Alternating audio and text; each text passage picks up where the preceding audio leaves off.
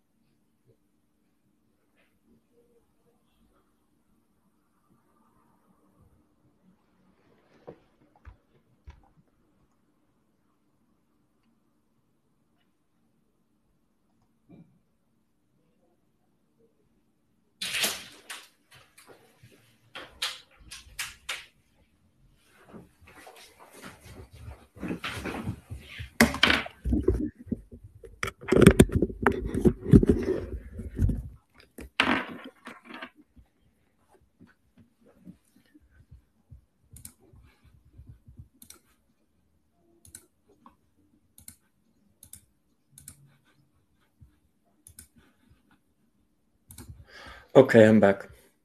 And okay, no more so let's, start, let's start with your answer from the beginning, so it will be easier later. Yeah, sorry about that. Um, so the ECPMF for European Center for Press and Media Freedom is a young organization. Uh, we were founded in 2015, and we're headquartered in Leipzig in, in Germany. And uh, with about uh, 15 colleagues, we work to um, advance and protect uh, media freedom, media pluralism, and safety of journalists uh, across Europe. Uh, and also, um, uh, we provide uh, practical support to journalists who are the target of, or outlets who are the target of media freedom violations. That includes practical support, such as, uh, for example, um, helping to fund for the for replacing a camera that got smashed during a pro- protest, uh, to temporary relocation um, for for journalists who, who are under immediate threat, and also legal support um, ranging from from legal advice, third party interventions, um, or um, uh, helping to pay for, for lawyers' fees uh, for, for journalists who are the target of, of legal intimidation. Um, all this work is supported by really um, comprehensive monitoring, which we implement uh, together with the partners in the Media Freedom Rapid Response um, and which is reflected on mappingmediafreedom.org, which is a, a, comprehensive monitoring of the, the status of media freedom in the EU member states candidate countries. Okay, so in uh, in practice, how do you intervene? How do you are informed about a possible violation? Uh, and when something like that occurs uh, that we find alarming, problematic, or even dangerous, because I believe there are uh, certain degrees of uh, dangers in uh, media freedom, how exactly do you intervene? Do you contact the person involved, the, uh, the government? Uh, yes, I think there's two questions there. The first, um, uh, how do we become aware of these violations? Mm-hmm. I think it's a number of things. On the one hand, there's the the more classic uh, monitoring, which works through uh, networks of contacts and, and relevant stakeholders at, at the domestic level, uh, whether they be um, uh, union members, journalists with whom we've in touch with whom we've been in touch before um, um, just you know people on the ground in, in the grassroots, so to say, who who let us know, and who can also, even if there's no pre uh, pre existing contact between our organizations and the journalists, uh, journalists themselves can go to mappingmediafreedom.org and use the reported form and and inform us like that. Um, the other way is uh, a novel uh, thing that we've developed uh, together with the university in Leipzig, and which mm. is um, um, an, an, an AI-based solution uh, which reads uh, media and social media and, and selects reporting on media freedom violations uh, based on, on language language recognition and analysis. so that's the second way that sort of this um, in addition to the classic monitoring through through human networks, we're also using uh, using increasingly using um, AI and, and, and AI based technology to also um, yeah, feed that stream of information. Um, then the second part of your question was about our response. Um, mm-hmm. I I think um, um, there it's it, it's a number of things. So once we become aware through this monitoring of, of a violation, uh, we discuss with with the the partners in the in the in the media freedom rapid response usually when when it pertains to uh, to to EU uh, EU member states and candidate countries. Uh, we discuss um, whether we should issue an advocacy response or not. It's it's a strategic decision uh, based on on priorities of work streams um, and and based on capacity to an extent. Um, and, and this advocacy response can range from um, uh, writing to government officials, uh, getting in touch with them directly uh, for, for private or public meetings, uh, it can be uh, issuing an, an, open letter, a closed letter, a public statement, uh, and so on. And of course, um, we, we also undertake fact finding missions to, if, if we see in specific countries that there are a, a lot of alerts or, or an ongoing situation that, that we'd like to, to understand better.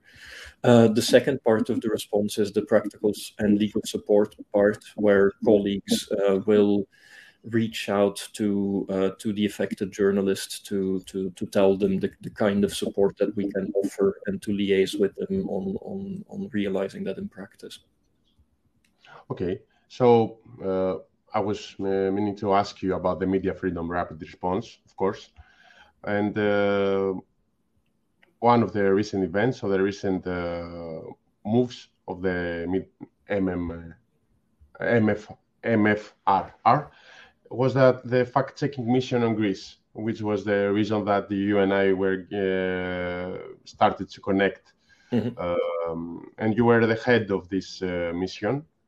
And uh, could you tell uh, a bit about why there was the need for a fact-checking mission in Greece? We are taping these podcasts. I have to remind our uh, viewers and uh, listeners. Uh, after the Reporters uh, Without Fro- Frontiers ranking, which was surely alarming from my country personally, we fell to the 108th place. And I believe that these two missions, this, these two rankings, these two investigations connect in a, in a way. So why do you fact check in Greece? What ha- and then I will ask about other countries which uh, we read about in the newspaper in the news, like uh, possible Hungary mm-hmm. and or Poland or uh, the European level in general? Yeah, I think the stumbling in the the ranking of Reporters Without Borders was um, very alarming but but unsurprising um, and and we share with with RSF I, I, think the the same concerns about the state of, of media freedom in Greece. Uh, and in fact uh, one of their colleagues also participated in uh, parts of our fact-finding mission. So there's also practical connection where we of course exchange information and, and ideas and, and contacts. Um, the reason why we wanted to organize or why we organized the, the mission to Greece was because through our monitoring, we were really observing a, a very steady stream of alerts um, of violations coming coming out of, of Greece, overall indicating um, um, that we're talking or we're dealing with a landscape where it's, uh, for a variety of reasons, really difficult to hold uh, the government and government authorities to account. Um, on, on, the one hand, uh, the the PETSAS list scandal and and similar related uh, problems with with state funding of media. Uh, on the other hand, um, um, not just a lot of reports uh, about um, uh, media freedom violations that take place during protests, which is a problem uh, you know, in, pretty much across the continent. Uh, but but in Greece, uh, very high frequency and usual higher than usual frequency of uh, such attacks originating from law enforcement officers, and then also subsequently a problem with accountability there. Uh, and then, of course, uh, also many uh, many violations in the context of, of reporting on on migration, um, which which are yeah again maybe not unique to Greece, but but again the way that it plays out in practice um, really creates this or created this this perception, uh, which which was unfortunately confirmed during our fact finding mission, that it's indeed a, a, very tough climate for independent independent journalists who can really perform that watchdog role that journalists have to have to have to do and have to be in a in a functioning democracy. Yeah, and you're talking about uh, in your uh, research about systemic problems both in Greece, and problems that they occur elsewhere in Europe. And in Greece, there is a certain amount of extra, uh, they are more intense, intensified. So we have some problems uh, concerning press freedom that are common in uh, many countries across Europe. I understand that correctly, right? We uh, hear, we, we hear from for Hungary, we hear maybe for Poland, we hear with some countries is the are there some countries that are performing worse and worse and other countries that they have uh, maybe total press freedom? Or is it a situation where there's always some ups and downs? Is there possibly um, uh, uh, some difference between eastern and western europe? Um, it's a great question. Um, I think overall, of course, it's always a situation of ups and downs to an extent, but I think it's really fair to say that in recent years and for and for a good number of years now, we're really seeing um, across Europe, uh, east east west, um, um, overall the impression is is is a, is a deterioration of not just the climate for press freedom but also in general sort of uh, indicators for for the health of rule of law the health of democratic systems and so on. Um, and and that's a, a europe-wide trend where i think then also of course the pandemic hasn't helped in sort of intensifying certain already existing trends right?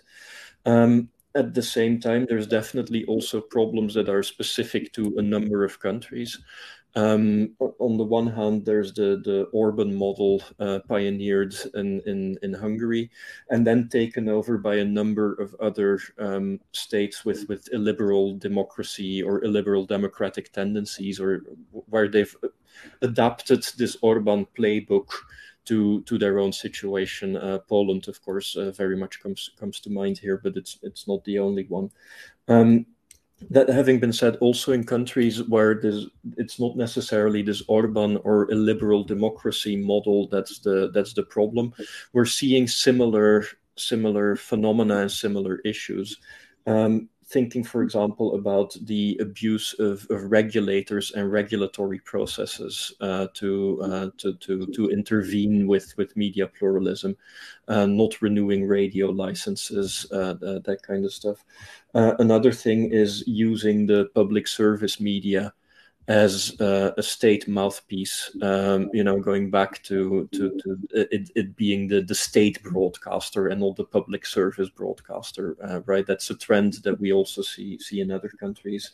Another one being um, state funding, state support for the media being distributed along really partisan ways. Um, something that's a well-known phenomenon in, in, in, Greece as well, uh, which which otherwise I wouldn't count as being part of this Orban model, right?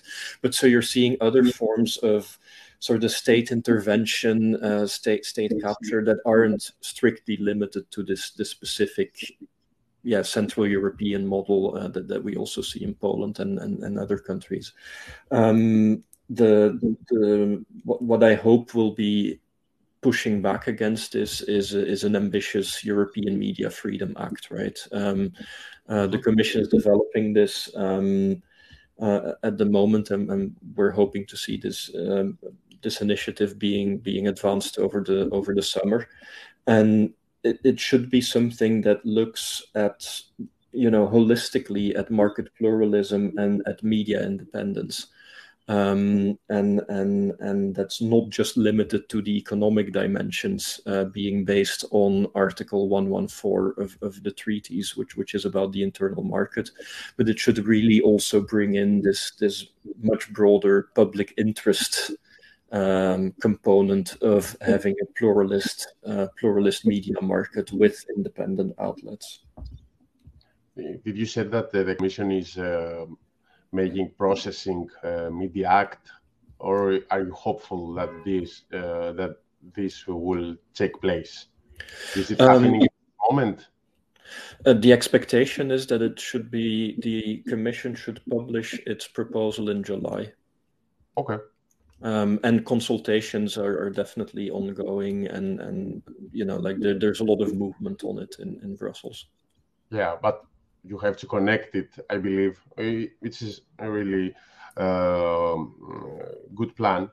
I believe you you have to tackle the issue centrally in Europe, but uh, if there were if there is a declaration or uh, just one uh, paper which will pass from the European Parliament, it will not uh, it will not taken into effect from the countries that are problematic, right? Maybe you will have to connect it with the state funding because um, now we, have the threats to Hungary, uh, for example, to from the for the EU um, uh, support, economic support to be cut down because of problems with uh, um, justice and uh, liberal democracy. But we there, we have not seen yet this threat uh, taken into account, right? Um, yeah, so I think indeed the you're right that this shouldn't be just a non-binding recommendation from from the commission, right? Uh, because that's not going to that's not going to resolve the problem, and I think that's already clear also because um, the commission already has a number of competences that that um, um, for example, with regard to, to state support, um, um, and and they're being a little bit underused at the moment. So, if if that's there already, then having another sort of voluntary, non-binding, uh, non-binding text isn't isn't going to resolve this. Uh. But what will and and what is expected is that it comes out with a strong legislative package, uh, which then also empowers the Commission to to exercise um, to exercise its competences and to exercise them assertively uh, when it sees that there are that there are problems with market pluralism, with media independence in specific member states. Uh, so it's it's about not just about setting the rules and the, the common framework for it, but also making sure that then there's um, uh, the, the, there's the possibility to act if there's a problem, right? Uh, because indeed, having merely the rules there is, isn't yeah, going to solve it. We have a situation, for example, in Greece, which is about uh, EU law, let's say law, um, concerning the, um, uh, pro- the protection of whistleblowers, and our government refuses to pass it. There will not be any consequences if they uh, just uh, don't pass it, if they take uh, their time to pass these protections. We have also the Novartis scandal here. This is a, that's a really big subject, and that's why I'm asking you. That's why I'm saying that the, there has to be some threat. You don't have you don't have to have threats only on the economic level. If we if we start uh, talking in general, you have to have uh, threats from the Commission for the eurozone on the social level, because when you when we consider what constitutes an illiberal democracy, which is like a new term, right? How long do we talk about illiberal democracies? Three, four years? I, I think it's been around a little bit longer as, as a concept, but yeah, it's relatively new. Um, you know, um, yeah, yeah. the exact year I don't know, but let's say a decade. Um, yeah, when we talk about illiberal democracies, we're talking about uh, suppression of press freedom, suppression of the opposition, right, and uh, suppression of protests. I think these are the three major parts that constitute the illiberal democracy. So you have to tackle these parts because otherwise you have uh, like uh, public statements about okay, it's bad to be a liberal democracy, it's bad to not to have press freedom, and you don't have uh, any practical uh, solution on the top EU level. And uh, there is, I believe you agree, there is some responsibility on the people as well, on the journalists, right? Tackle um? What it depends a little bit what you mean with responsibility. Um, is there a role to play? Yes, for sure. Um, um, and and but of course, uh, let's let's also not victim blame here. Uh, it's not the victim's responsibility first and foremost to stop the violation, right? Uh, so so, but with that caveat, like yes, of course, there's a, a, role to play, in, in, and in that sense, there's a responsibility for for journalists as well. Um, mm-hmm. I think uh, that responsibility for journalists is something that shows really well in the and and also about how that links to to European level developments is something that shows really well uh, around the issue of safety of journalists. Um, because there, um, the last year in September, the, the European Commission published uh, a recommendation on how to improve uh, the, the safety of, of media workers. And it has a really strong focus on uh, the importance of uh, establishing a, a, dialogue and, and a constant exchange, so to say, between the, the journalistic community on the one hand and state authorities on, on the other. So it, it, it proposes uh, establishing monitoring mechan- mechanisms, uh, having capacity building, um, and, and, and where indeed there's a, there's a role for journalists in, in, in also helping to advance the safety of journalists and media workers. Um, but in terms of, of responsibilities, let's let's be clear that the responsibility in the end is is really first and foremost on on the on the state in this regard, right, or on the person who's or the actor who's committing the violation. Yeah, of course, and uh, we were talking before about the new term of liberal democracy. Another new term is fake news relatively also kind of new term. We hear it all the time, so we believe we consider it like the, there was always the term fake news. I believe that's not uh, exactly the case, but um, there is it. It's very serious, and also we have a lot of declarations, a lot of talking about fake news, and uh, they continue to exist, to circulate, to be to to be used from certain maybe centers of power or maybe even uh, states uh, or even countries. Um, and there was a, a, a, new discussion about fake news uh, after the Russian invasion in Ukraine because you have a war where the truth is really difficult to be extracted, the, the whole truth, and you have propaganda machines uh, feeding uh, people with uh, fake news. At the same time, at the same time, sorry, um, we see that people's trust in mainstream media is uh, lower and lower. Uh, in Greece, we have uh, one of the lowest level trust in journalism and media. According to Reuters Institute, the percentage is about 17% uh, uh, of people say that they, they trust Greek media to tell them. And there is the, the, the subject, the, uh, the danger of fake news and the danger of low trust in mainstream media, in uh, uh, professional media. Let's not use the word mainstream. I believe that these two issues are connected. People don't trust professional journalists, uh, so people trust whatever they read online. Uh, do you agree with that? Yeah, I think uh, you're right indeed that the the um, knee-jerk response of a lot of people who no longer have that trust in in professional media is it's really it's a, um, a solution that's worse than the actual problem to begin with right uh, mm-hmm. and and uh, overall i yeah whether you call it fake news but maybe let's let's also talk about it in terms of the phenomenon of, of disinformation.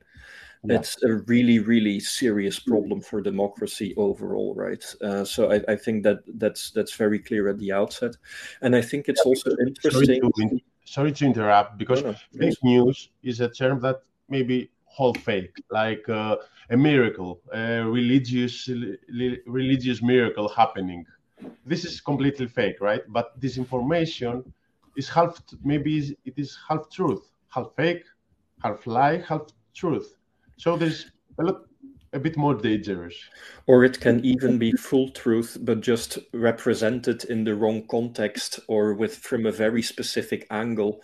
Uh, so mm-hmm. you share a fact that is in fact fully true, but it can still be part of. Uh, sorry about that. Um, so you, you can in fact as part of a disinformation strategy you can still have a have a, a full truth but just represent it in such a uh, disingenuous way that that it ends up uh, um, being still disinformation despite being true. So it's it's it's a really interesting concept, mm-hmm. I think, in a way. Um, I think the damage it does to media freedom it's it's several things, right? On the one hand, um, it undermines that that trust in professional outlets um, and and people in sort of yeah like i said because it's uh, you can't trust anyone anymore and hence they turn to social media really opinionated uh, conspiracy theorists and sort of fi- find their news there which is, is definitely terrible just for the quality of the public debate and mm-hmm. for you know like a true public informed public participation in, in democratic decision making. Um, the other thing is, of course, the, the fake news in the way that it's abused by populist politicians, uh, Trump being the, the, the big example from the US, but you see it in, in, in Europe too, um, where uh, populist politicians shout fake news in an effort to sort of, un- and, and sometimes successful efforts to undermine um, uh, to undermine any kind of critical independent journalism. And they just say it's fake news. And people then fit it into this category of like yeah you can't trust anyone uh, all journalists are just part of a party system. All journalists are just part of a propaganda machine, and and so it it really undermines uh, this uh, this position as a as a in, as a as a watchdog role that that plays a part in, in a democratic process. Then, of course, there's also the the countermeasures or the purported countermeasures to fake news, which we also see uh, can can be can do damage too. right? Uh, going back to, to the country that's already come up in our in our in our talk today, Hungary, where at the start of the pandemic uh, they introduced new provisions that threaten jail sentences for journalists for for for for spreading fake news, and of course the criminal code amendment in Greece, uh, again in a pandemic context where. Um, yeah, the, the way that that's expanded uh, with using really broad terms uh, introducing um, and, and, and expanding really harsh harsh criminal punishments. Uh, th- those kinds of laws have a chilling effect as well. On top of, you know, you have to question uh, would this even help with the spread of fake news or disinformation? I'm not so sure.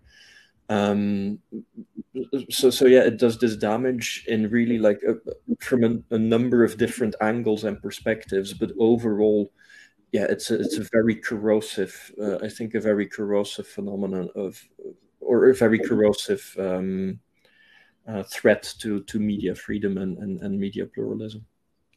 Yeah, in Greece especially, uh, there was. Uh, they say the government said that this uh, uh, penal code or, article was because of the pandemic for, for fake news against public health, which somebody could consider it okay.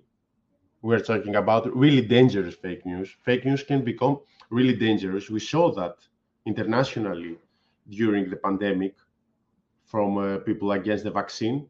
Maybe some people died. We have information about people died because they believe someone telling them that uh, uh, the vaccine uh, will kill them. So we were talking about fake news being dangerous for our democracy or uh, either our society, and we got into a, a, point where fake news were dangerous for our health. But the penal code was uh, also for fake news uh, against the, the economy and against the public uh, public secu- um, national security which we have uh, also a point of discussion could be who decide which is fake, which is not, which is, who where is the disinformation. The what's the solution here? Who can decide? do we have to have someone, maybe the ECPMF, for example, deciding we, what is fake news? Uh, I don't think it should be us uh, uh, for sure, but of course there's a role here to to an extent for for fact checking mechanisms and fact checking organizations, where there is such a thing as um, an objective truth that is either false or or wrong, right? Um, I think overall, though, as a and as a, as a strategy against fake news, it's there's this fact checking which is part of it. Um, uh, there's also improving media literacy, so people can be can engage much more critical with the in a much more critical way with the information that they find, and so that the the individual reader is also um, um, um much more empowered to um, yeah to, to really make up their own mind and to engage with with this in an intelligent way and to ask critical questions to check for themselves something they read on social media or in the newspaper for that matter. Um, and and thirdly i think supporting professional journalism uh, journalism that does check its facts that does follow a, a proper editorial process and and so on. And that's you know like just quality quality reporting. And i think that's really first and foremost where the solution should lie, rather than a repressive reproach approach uh, that indeed focuses on then having a prosecutor and a court decide what is true and what isn't true. I think this is really problematic. Um, um, it, it, it's really, I think, a real solution really lies in empowering the reader, supporting professional journalism rather than banning stuff. Um, you know to, to bring it back to the to the, the European debate, right? What to do with with Russia today and with Sputnik.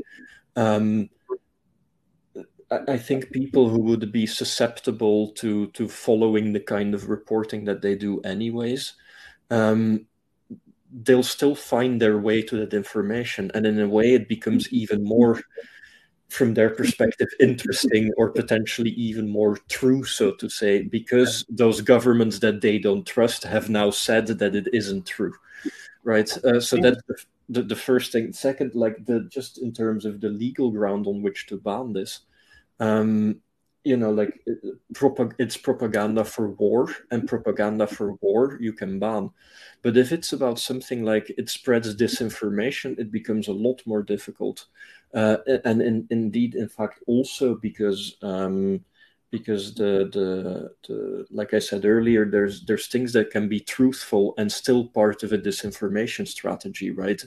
Coming in with a ban there isn't the solution.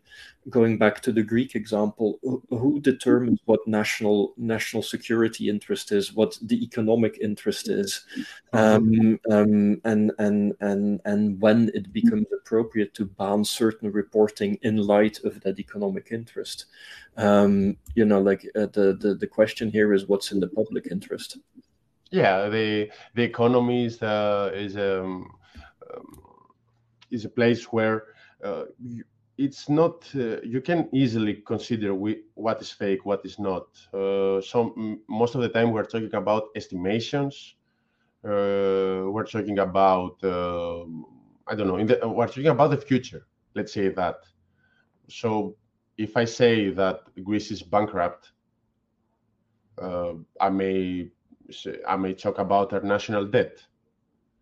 Uh, who considers it if our national debt of uh, 200 uh, percent of GDP is uh, and and then I say this is bankruptcy, right?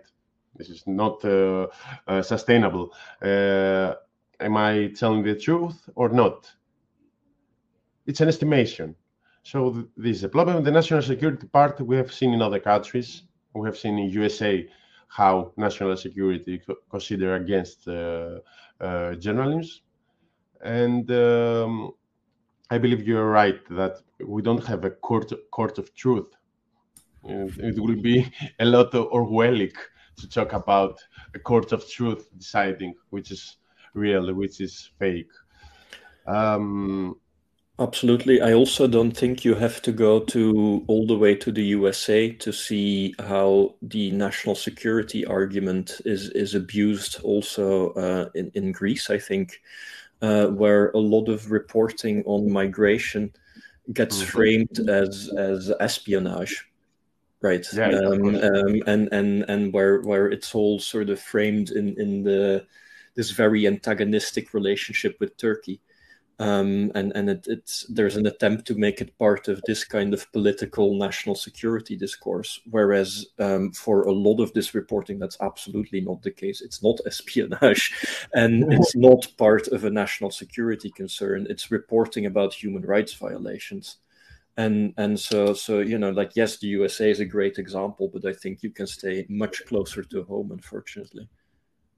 Yeah, and uh, also the what I would like to add before, when we were talking about the ban on Russia state media, uh, was like the problem here is that when you have a conspiracy theory, uh, one rule is that if you ban this conspiracy theory, the people who believe it will say, okay, the, there, there must be some truth in it.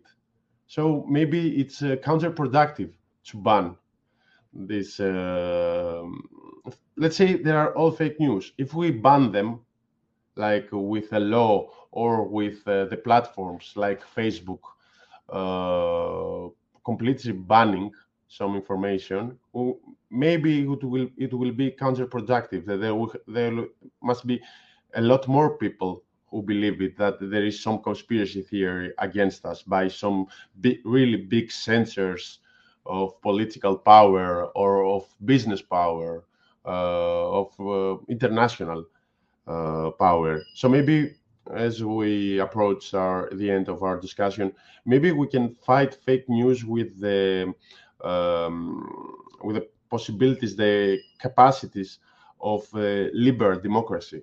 We say that liberal democracy is the best uh, um, uh, political situation there is, and we are more free than everyone else and maybe we have to use these weapons, like the truth of information, the um, the the good and the good quality information, right? Yeah, I absolutely agree with that. The um, the people who disagree with that tend to call this approach naive. Um, but I think uh, calling it naive really underestimates the both the the the potential and the the fact that I think a lot of people would want to be well informed. Uh, no one likes to be the target of a propaganda, or not no one, but a lot of people do not like to be or would not wish to be the target of a propaganda campaign. You know, they want to be empowered to make up their own mind, and to to do that, there's no better tool than than really professional, quality, pluralist pluralist journalism and pluralist media. Uh, and and and so yeah, that I, I absolutely agree. That's where the solution lies not by banning things and, and accordingly making them even more interesting from a from a conspiracy theorist's uh, perspective. Yeah, Facebook uh, has many problems. I will use Facebook as an example. I don't know about Twitter now because with the whole Elon Musk uh, situation, but one good thing, for example, of Facebook was like was that okay, there was one article that the fact checkers considered fake they didn't ban the they don't ban the article, but they post the fact checking uh, under that.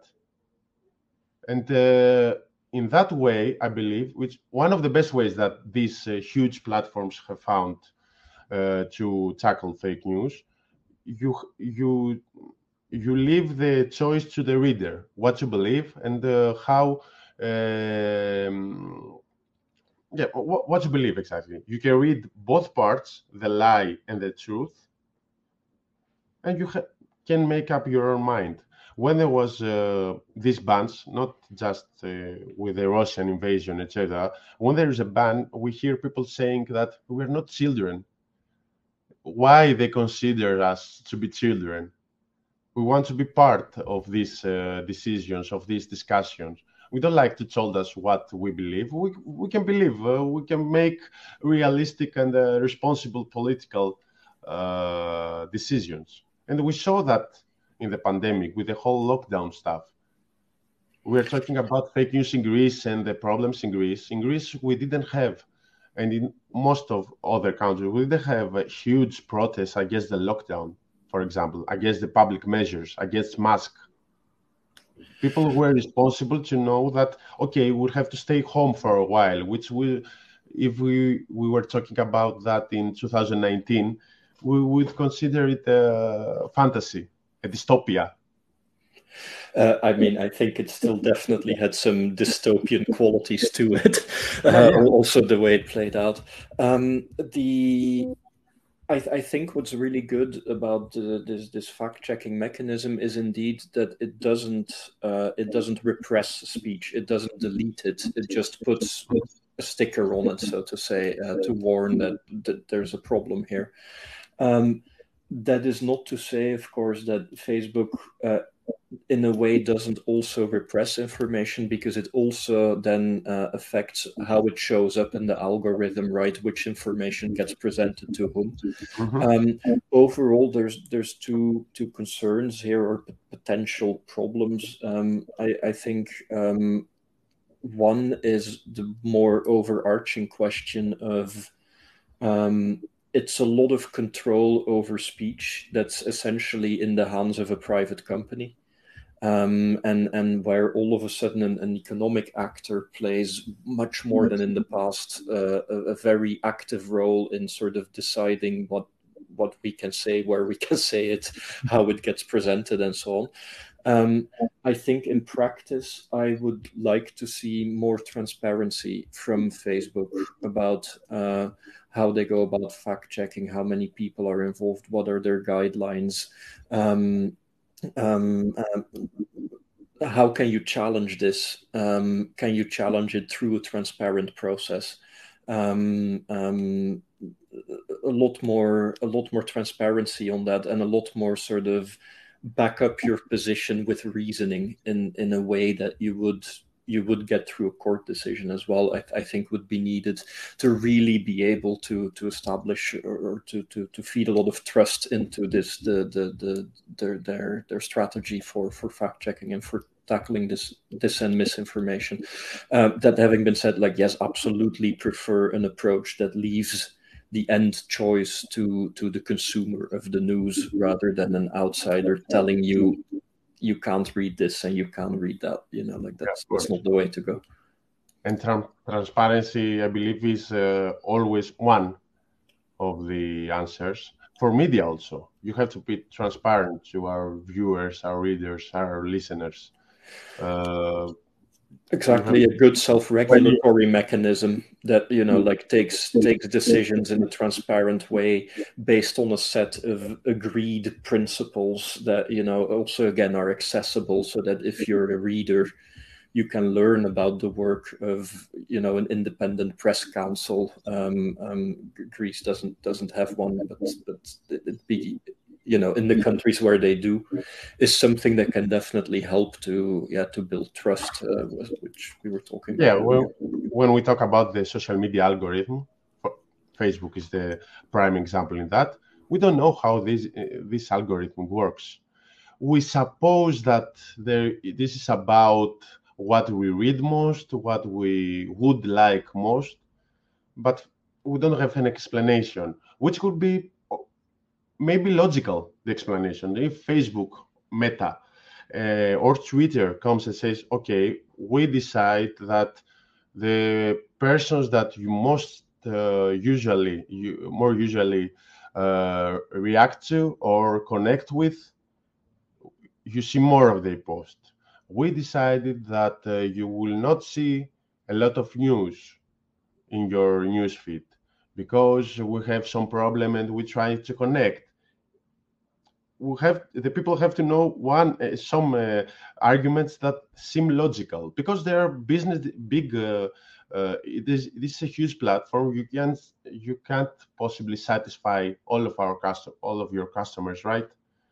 You have to make some business and maybe difficult decisions but you have to explain them.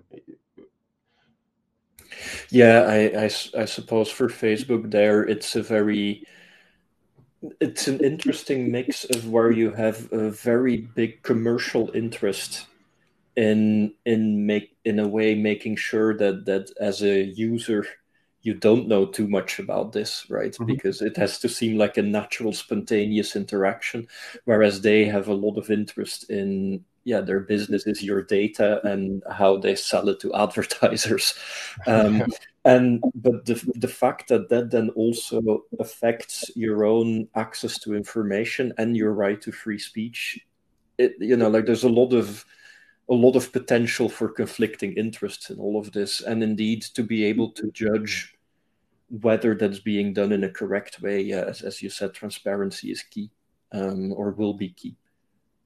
Okay.